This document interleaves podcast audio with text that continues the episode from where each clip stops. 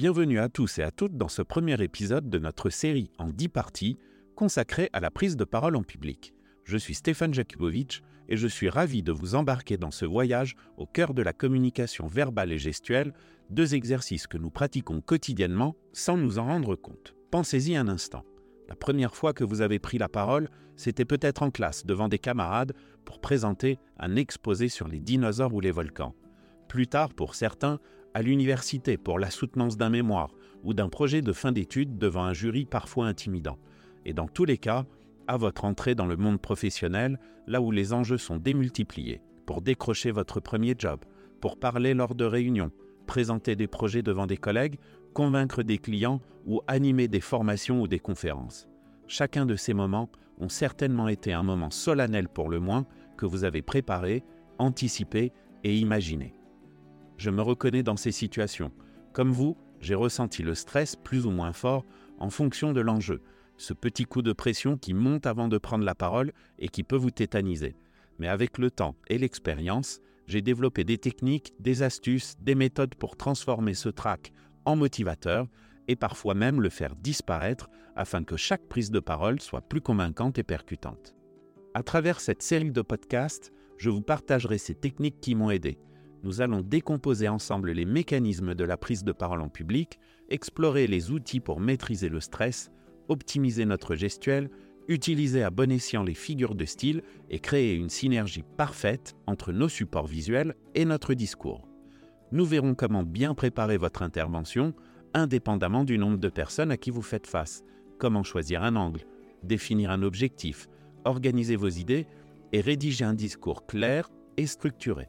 Nous explorerons les origines de l'anxiété liée à la prise de parole et je vous partagerai quelques techniques pour gérer votre trac. Un bon orateur utilise l'art de la rhétorique et ses figures de style nous verrons comment utiliser à bon escient ces techniques qui permettent de captiver un interlocuteur ou une audience. Nous verrons également comment associer le langage corporel et la prise de parole, les gestes et les postures pour renforcer son message et les erreurs communes à éviter. Vous êtes curieux d'apprendre comment captiver une salle, comment tenir en haleine votre auditoire, comment laisser une impression durable. Dans cet épisode, nous allons poser les bases avec, comme d'habitude, un peu d'histoire afin de comprendre pourquoi la prise de parole en public est si importante et comment elle peut être un tremplin formidable pour votre développement personnel et professionnel. Alors, commençons ensemble par ma première routine quand je dois prendre la parole. Une respiration lente et profonde et préparons-nous à plonger dans l'univers fascinant de la prise de parole en public.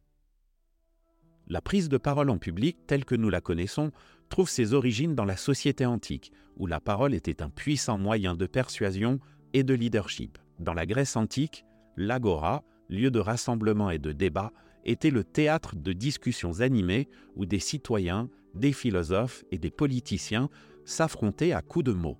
Ces assemblées n'étaient pas seulement des forums pour des discussions ordinaires, mais des arènes où les idées et les idéologies se confrontaient, où les décisions politiques et les directions de la cité étaient débattues et prises.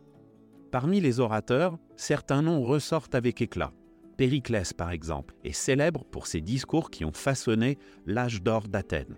Ses paroles avaient le pouvoir non seulement d'éduquer ses disciples, mais aussi d'inspirer et de mobiliser les foules. À Rome, Cicéron, avec ses discours passionnés, a marqué la politique et la culture romaine. Ses techniques oratoires étaient telles qu'elles ont influencé les générations futures d'écrivains, de philosophes et de politiciens.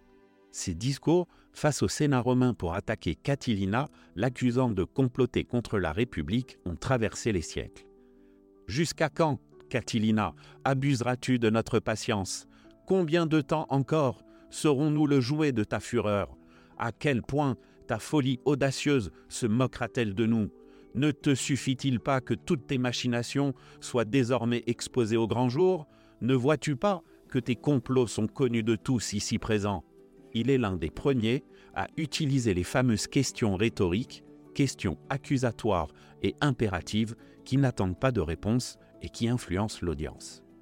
Le livre Rhétorique d'Aristote est une œuvre fondamentale dans l'étude de l'art oratoire et de la persuasion rédigé au IVe siècle avant Jésus-Christ, ce traité explore de manière approfondie les techniques et les principes de la rhétorique. Aristote y examine comment les orateurs peuvent convaincre et influencer leur auditoire en se concentrant sur l'utilisation du langage comme moyen de persuasion.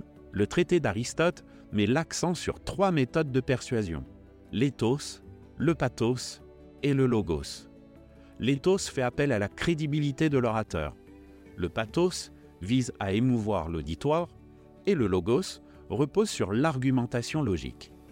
Aristote analyse également le style et l'arrangement du discours, ainsi que la manière dont différents types d'auditoires peuvent être abordés et persuadés. Rhétorique d'Aristote est considéré comme l'un des premiers textes à systématiser la rhétorique en tant que discipline. Il a eu une influence considérable sur l'enseignement de la rhétorique à travers les siècles et continue d'être une référence essentielle pour les étudiants et les professionnels dans le domaine de la communication. Nous avons vu dans cet épisode les origines de la prise de parole en public dans les sociétés antiques, notamment en Grèce et à Rome, où la parole était un outil de leadership et de persuasion. Des figures marquantes, comme Périclès et Cicéron, ont traversé les siècles par leur aptitude à convaincre les foules. Nous avons également introduit les fondements de la rhétorique tels que définis par Aristote en se concentrant sur les concepts d'éthos, de pathos et de logos, ces principes fondamentaux de la persuasion restent pertinents dans l'art de la prise de parole moderne. Dans notre prochain épisode, nous aborderons un aspect crucial de l'art oratoire, la préparation d'un discours efficace.